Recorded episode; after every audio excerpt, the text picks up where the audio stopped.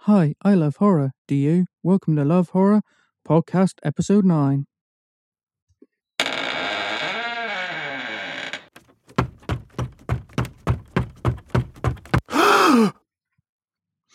Last time I had an interview with an indie filmmaker.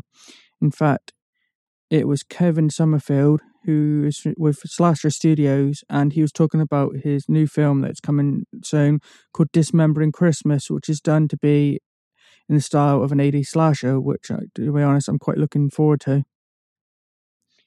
This time I'm carrying on with trivia from the Friday the 13th movies, this time parts 7 and 8. So let's just dive straight into part 7 trivia. The film was originally intended to bring Jason Voorhees and Freddy Krueger together, which ended up happening in 2004 with Freddy vs. Jason. Back then, in 1988, they wanted to do that even then. Unfortunately, Jason was owned by Paramount and Freddy by New Line Cinema, and the two different companies couldn't come to an agreement. So the character of Freddy basically was replaced with Tina, who is a girl with psychic powers and she can make things levitate and move, things like that, which is something I normally hate in movies when they do that to characters. I absolutely hated it when in Resident Evil they gave Alice psychic powers, and I thought it was just really inappropriate for that type of movie. However, in The New Blood, I actually liked the idea of Jason Jason going head to head with this woman with psychic powers. During filming, the dressing room for Kane Hodder was a quarter of a mile down a dirt road. So one night, when filming ended at 2 a.m. in the morning, he decided, still in costume, to walk down this dirt road through the woods back to his dressing room. As he was walking, somebody approached him and asked if he was with the movie. Kind of taken aback, thinking it was such a silly question as he's in full Jason costume, he didn't reply, which I'm sure the guy found pretty pretty creepy. The man asked again, and this time Kane took a lunge for the guy and grunting, the guy took off running. You can imagine that, can't you? Walking in the middle of woods and come face to face with Jason. Must have thought Jason had come to life. Anyway, the Friday the 13th movies, uh, well, and a lot of movies during the late 70s and 80s were known for having a lot of issues with the MPAA, which is the American Ratings Board. And in fact, it stands for the Motion Pictures Association of America. And they needed to, and basically, they always kind of picked on Friday the 13th, I think, a bit anyway. But this movie, part seven, they went really overboard with, and they tried to cut pretty much every scene, and it was just a complete disaster. And they kept threatening to give the movie an X rating. Basically, if you don't know what an X rating is, it, we don't really have it here in the UK. It's more of an American thing. Basically, I think it stands for exempt, and if you get that rating, you cannot, uh, as far as I know, you cannot show your movie in a, a public cinema.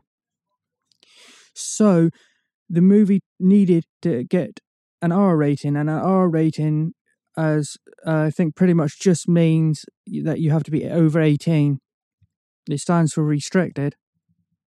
And the Motion Picture Association kept saying, you have to cut this, you have to cut that, you can't show this, you can't show that, you're going to get X rating pretty much no matter what you do. Eventually, they pretty much cut every drop of blood out and just cut every scene until they finally were able to get the MPAA to agree on an R rating for the movie. So, this is considered the most heavily censored movie in the Friday the 13th franchise. Kerry Noonan, who played Paula in part six, Jason Lives, actually read the uh, role of Tina, and uh, that was when she believed the movie was another movie called Birthday Bash. But it turned out the Birthday Bash was just actually a working title for the next Friday the 13th movie. When she realized that, she went to the director and said, Look, I've been in one already. And they decided, oh, best not cast her. However, I think that shows Ozzy, the director of this movie, hadn't seen Friday the 13th before, or if he had, he clearly had not seen the last movie. As if he'd seen the last movie, he wouldn't have uh, considered using the same actress. The director stated that he had clashed with the associate producer Barbara Sachs, constantly over many ideas that he had for the movie. She was known not to be a horror fan. She apparently hated horror movies. So, one of the worst choices you could possibly have as an associate producer on a horror movie. And she kept vetoing all his ideas, and he was just coming uh, to blows her pretty much on a daily basis. And she ended up, so basically, he ended up going behind her back and filming some scenes he really wanted anyway, such as the what now looks like a really pathetic scene, really, I think. It's really not aged well. But at a time, I'm sure it was a really good scene where he's in the house after Tina, and Tina uses psychic powers to try and like crush Jason's head. And she's crushing, and it snaps Jason's hockey mask in half, and it, the mask comes flying off, and he's got his horrible sort of face, makes a bit of a growl, and she screams. Now, at the time, I'm sure that seemed a really good scene. Uh, hasn't like it hasn't aged well, but it's quite a rememberable scene. So I'm glad they did leave it in. But the associate producer Barbara Sachs didn't want it in. She tried stopping it, and he had enough of her and filmed it behind her back. And I'm glad he did because she hated horror and he didn't. He knew what he was sort of after. It needed really left up to him, I think, and uh, I'm glad he went behind her back on that. Kane Hodder did all his own uh, Jason stunts in this movie. He uh, that included falling through the stairs and into the basement, and uh, near the end where the porch is collapsing. Well, I believe if I remember rightly, Tina has knocked the porch down on on top of him to try to crush him, and it falls onto Jason's head. He did all his stunts himself. This was Kane Hodder's first time playing the role of Jason. He would then play Jason in part eight, Go, Jason Goes to Manhattan, and Jason Lives, which is part nine, which was the first movie made of these by New Line once they took over the rights. And then finally, he would play Jason in Jason X, which is the movie that a lot of fans hate uh, but you, if you're a Friday Thirteenth fan, you're probably gonna not like me saying this, but I really feel that that Jason X is perhaps even the best one of the entire franchise, or at least the second best. Anyway, that was the last time he would play him, and he is so far the only actor to play Jason more than once. After turning down Marta Kuber, I'm not sure, I'm probably getting her name completely wrong, but anyway, uh, an actress who was in Friday 13th Part 2, and Ke- Kerry Noonan, who was in Part 6. So, again, like I say, clearly he hadn't seen the previous movies, otherwise, he wouldn't keep approaching the actresses who had been in the movies before. Um, he then decided he wanted Paula Irven to play the role of Tina, the leading actress, the leading character in this movie, because she was 19 years old at the time and had the what he considered the perfect teenage look and personality that he was going for. However, that actress had made commitments to star actually another horror movie called Phantasm 2, which was, came out the same year. Which, if you're a horror fan, uh, which presumably are listening to this podcast, you would probably have seen the Phantasm movies, and if not, I recommend you go check them out. So, anyway, he was unable to cast her for that role, and he was really run out of time and was not able to find a real teenager between the ages of 18 and 19 that he was going for. So, for that role, Tina Shepard, he had no choice but to cast Lara Park Lincoln, who was 26 years old, so she was a good seven or eight years older than he wanted at the time, and uh, apparently the actress had to wear a lot of makeup to look anywhere near the correct age, so the audience would think she was a teenager.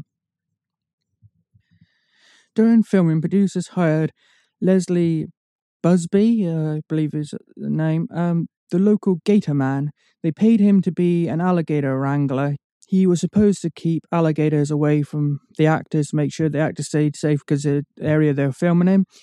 But the alligators were not active in the water when they were filming, which was October and November 1987. So basically, they paid him uh, t- to do not a lot, but better be safe than sorry, though. You wouldn't exactly want your leading lady, your f- final girl, your scream queen, whatever, to be uh, eaten alive by an alligator, would you? Well, if you're a ruthless director, then I guess uh, might make, make might make for a very realistic scene.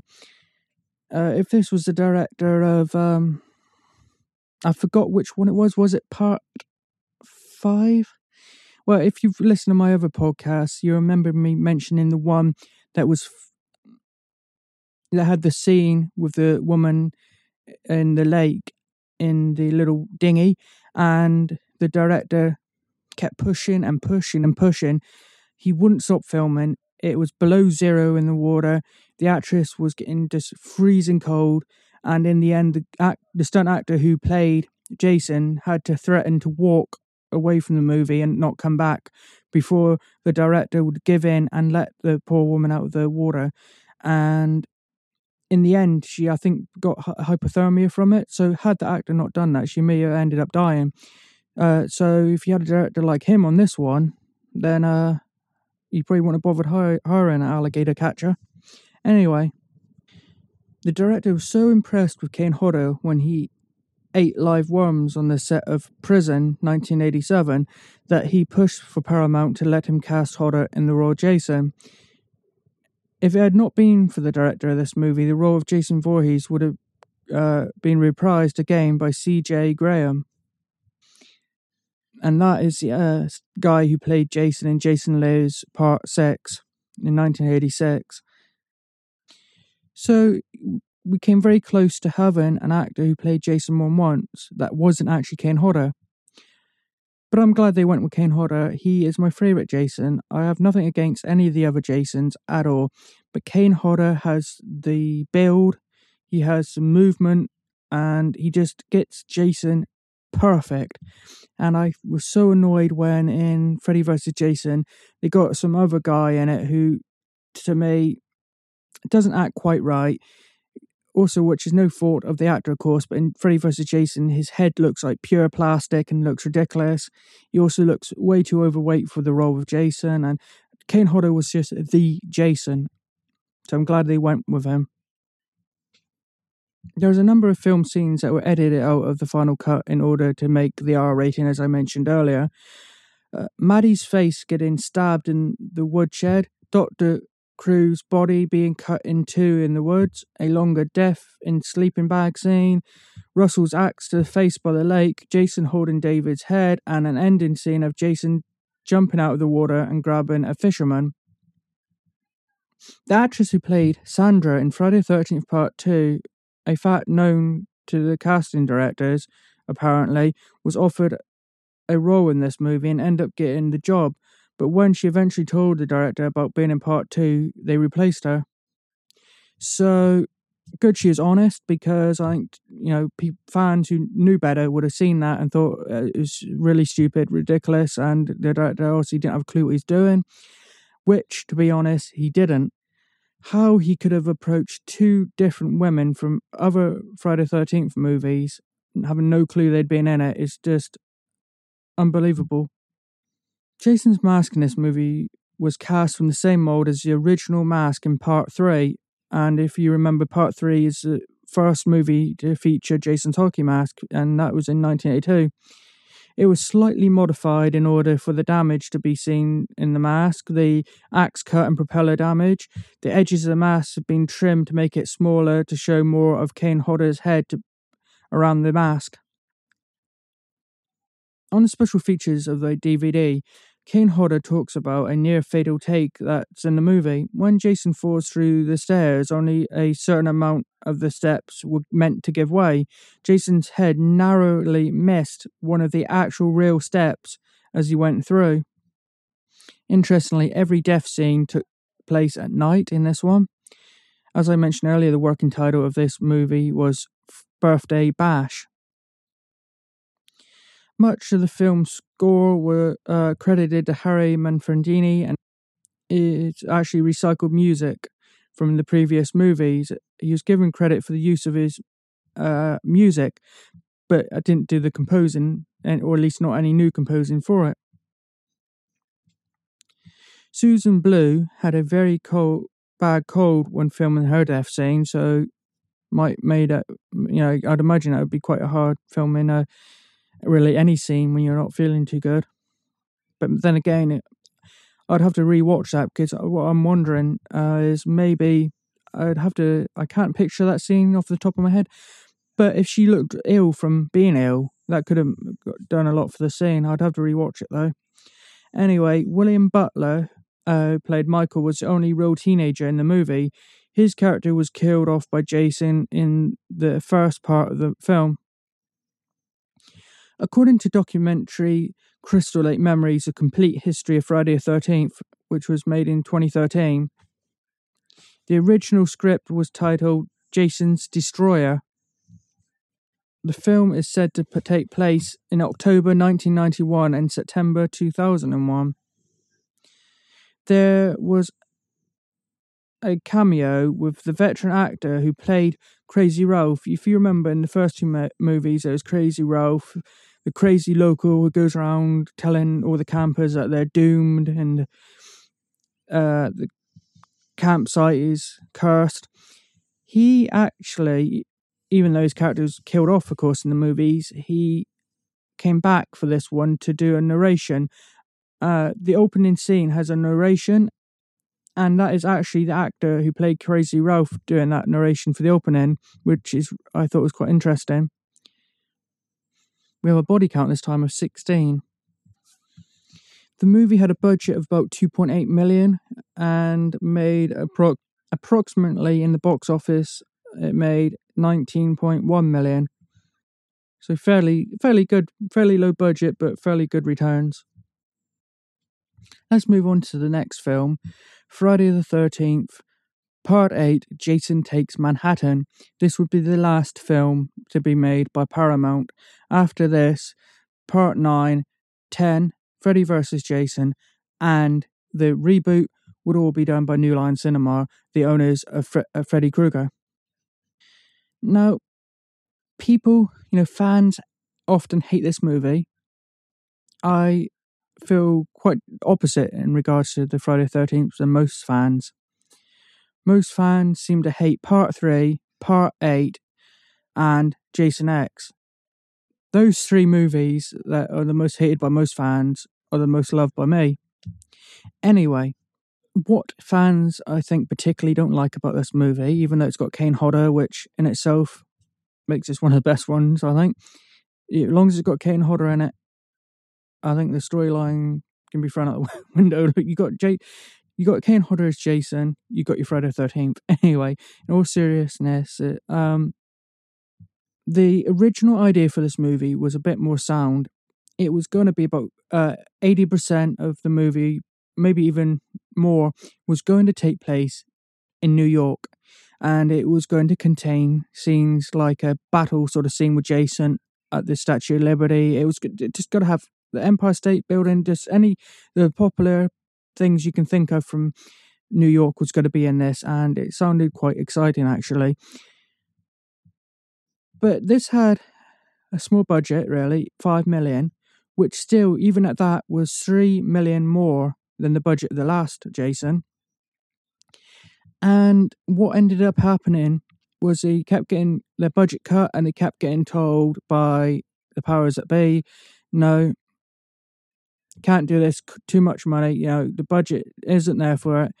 Take this out, take that out, do this, do that. And basically, it went down to about 50 50. It was going to be about 50% then on the cruise ship or whatever going to Manhattan and 50% in New York. Then it was no, can't do that. Cut down some more so even less of the movie was in New York. And gradually it happened until I don't know quite how much is in New York. I, um, I would guess around about five percent. It's there's really nothing. It's about the last few minutes of the movie is in Manhattan. There's no Statue of Liberty. There's no Empire State Building. You just really all you have is Times Square briefly, which is actually quite a good scene. I actually quite like it. The scene of Jason walking through Times Square.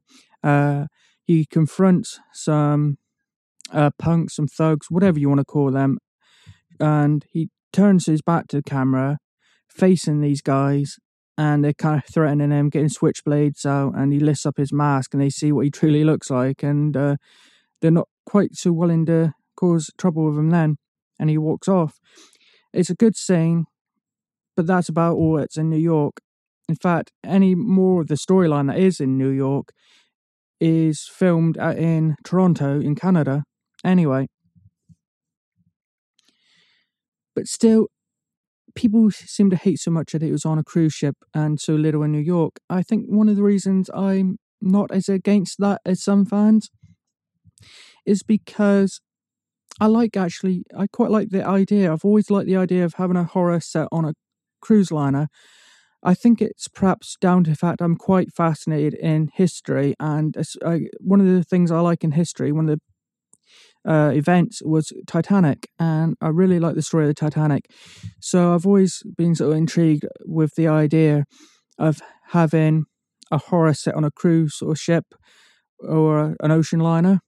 And so I actually really liked having Jason going around on this cruise ship in a storm killing people off. Uh, I think perhaps he should have just kept the whole movie on that cruise ship and retitled it uh, because I think that's what disappoints fans is they find the title J- Jason Takes Manhattan misleading.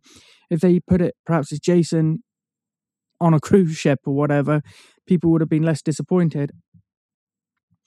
Kane Hodder says that one of the most fun parts of his tenure as Jason was the scenes in Times Square, which I've just mentioned. He says that spectators were lining up and down the block watching the filming, and he didn't want to take off his mask to destroy their illusion of Jason. He said that every once in a while he'd turn his head and look at them and watch them all go, cra- go crazy. The writer and director uh, originally wrote more of the movie in New York, as I was mentioning a minute ago. He had actually written scenes uh, which I haven't mentioned yet. Uh, I forgot to mention that he also wrote scenes in Madison Square Garden, Brooklyn Bridge, as well as the Empire State Building. Paramount told him, Paramount told him that the budget for for those type of things were just not there. They couldn't spend anywhere near that kind of money. So he was forced to rewrite the film and spend more money on the cruise ship.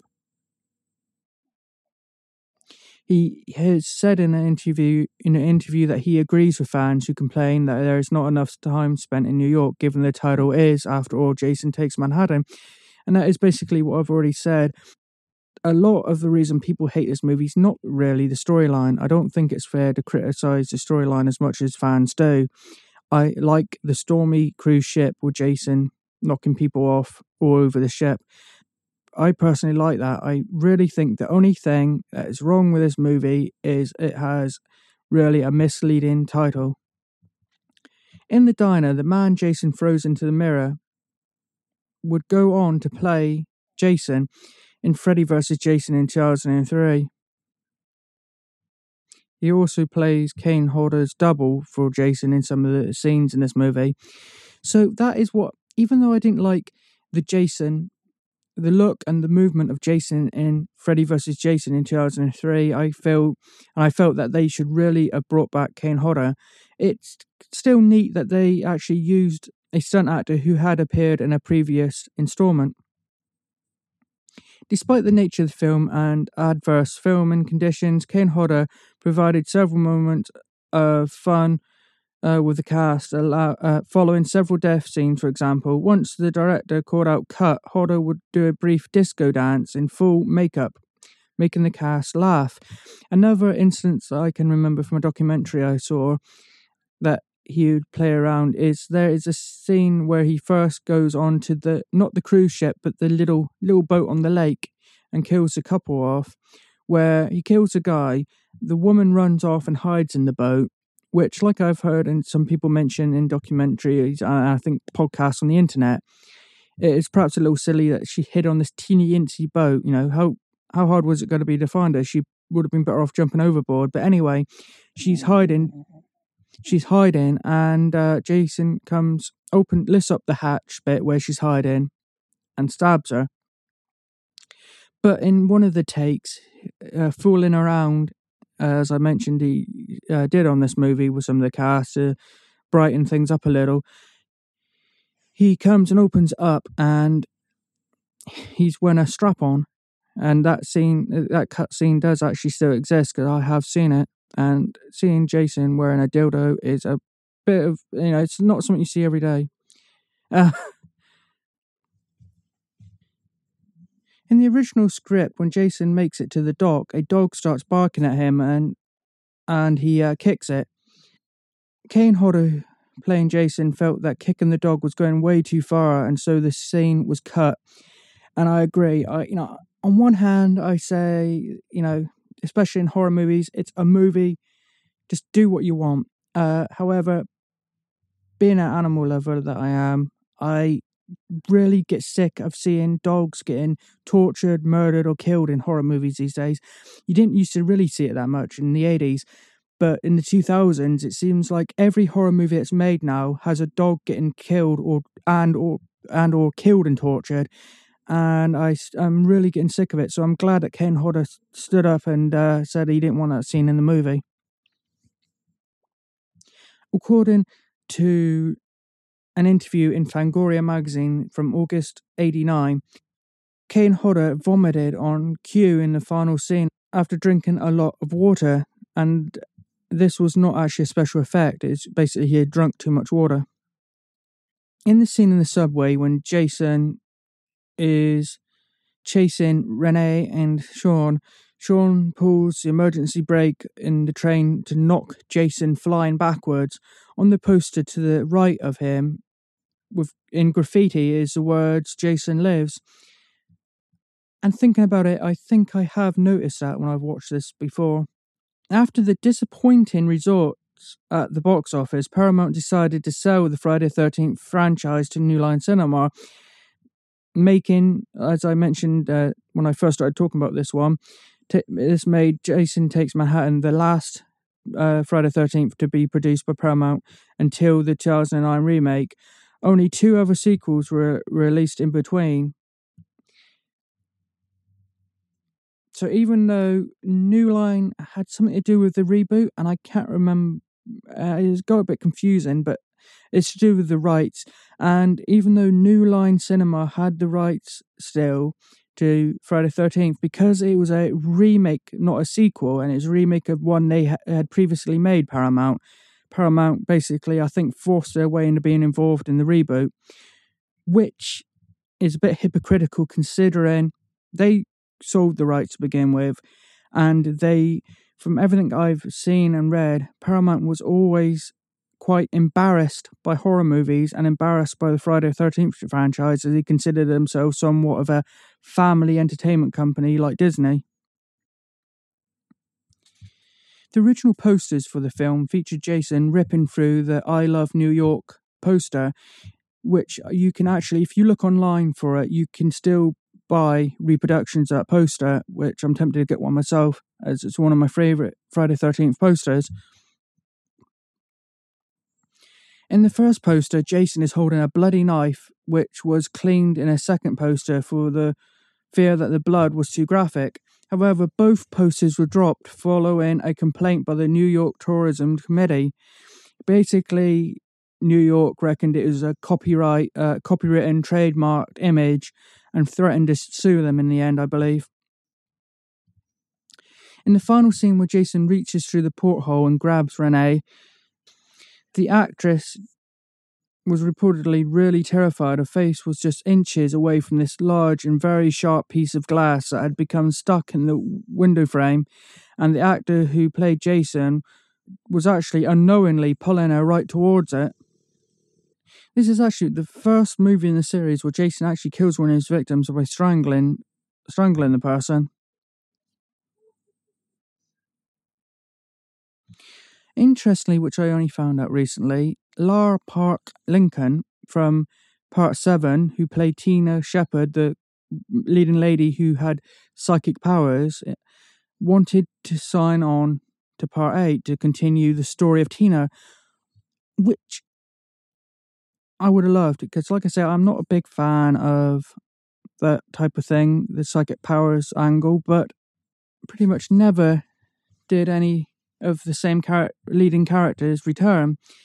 So it is a pity that when it looks like perhaps uh, somebody is going to return, that they don't end up going through with it. I've mentioned this before. There's another one of the actresses wanted to return, and they decided to go for a different angle and didn't use her, which is which is a shame. And this time, what I've read is that she wanted ended up wanting a higher salary than what she was paid in part seven in order for her to return. I suppose she felt that she'd become more important to the franchise once she's got to be in more than one. So she wanted more money. Unfortunately, Paramount told her that their budget can, couldn't go that far and they didn't want to pay her any more for that. So basically, she turned down the role. So she she was half willing to go through with returning as Tina. So Paramount decided to rewrite the entire script for Part Eight to make the mo- movie into a whole new take the whole new direction with the movie, which later completely excluded her character, and she they replaced the entire new uh, entire thing with a new cast. Of the female leads, all the girls are supposed to be graduated from high school. Only Jensen Daggett was one of the few actresses who actually was a teenager and was 19 at the time of shooting. The movie this time was falsely titled with the working title of Ashes to Ashes. Like the last one was Birthday Bash. While filming in New York City to avoid fan interruptions, a fake title was also used in the script to prevent auditioning actors from knowing and revealing what film they are making. In the fake titled script, Jason was named Ethan.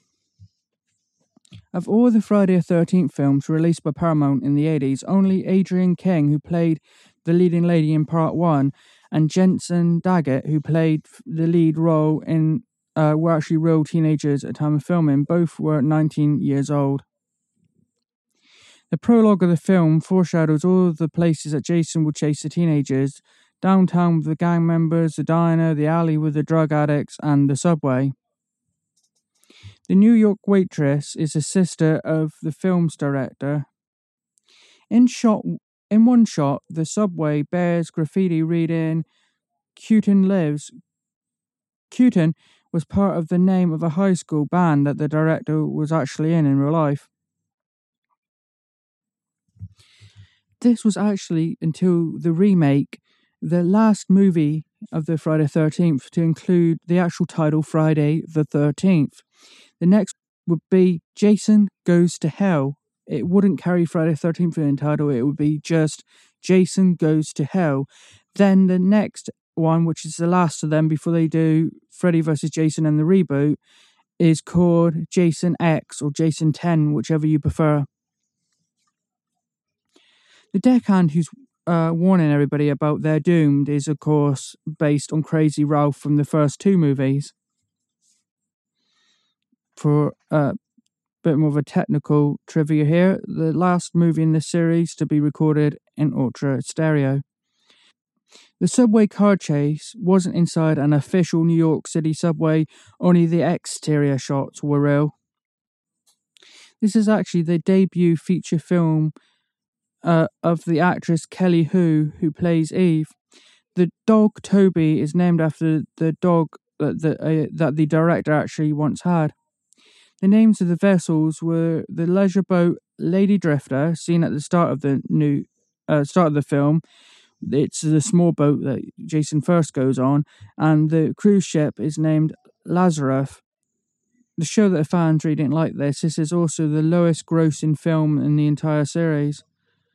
The film is said to take place, and I'm not sure how some of these people work this out, but they say that the film takes place in 2002.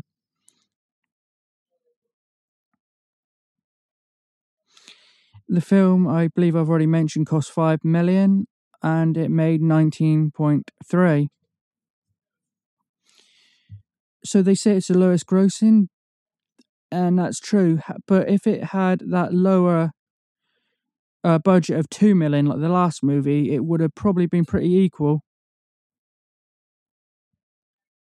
the for final bit of trivia, let's look at the body count. The body count for this one is 17, which is fairly high, with a uh, with three unconfirmed kills. The thug that smashed into the pipe, the cop dragged into the alley, and the cook thrown over the counter in the diner. If you count these three as kills, it would surpass the body count of Part 6, which holds the highest body count until Jason 10, Jason X. Uh, I I personally would count two out of three of those. I would count the thug. I would count the cop. I wouldn't count the cook who was thrown over the counter, as I don't really see he would have died from that. So there we are. This week's trivia, part seven and eight. eh, This time, we uh, still, of course, have trivia to do from part nine and Jason Jason X, as well as Freddy vs. Jason and the 2009 remake or reboot Freddy, Friday the 13th. However, if you're familiar with this podcast, I skip each week. One week I'll do Friday the 13th trivia, the next week I'll do something different. Well, this time I haven't actually chosen what I'm going to do next week, so stay tuned. Uh, but then the week after, we'll be doing part 9 and part 10. So, thanks for watching. As a reminder, you can find and subscribe to this podcast in the iTunes podcast directory using the po- iTunes software, which is available for Windows and Mac and your iOS devices. If you have any suggestions for the next episode or just this podcast in general, then you can email me at lovehorrorpodcast at yahoo.co.uk. That's Love Horror Podcast, all one word without the question mark. Love Horror Podcast at yahoo.co.uk. So thanks for tuning in.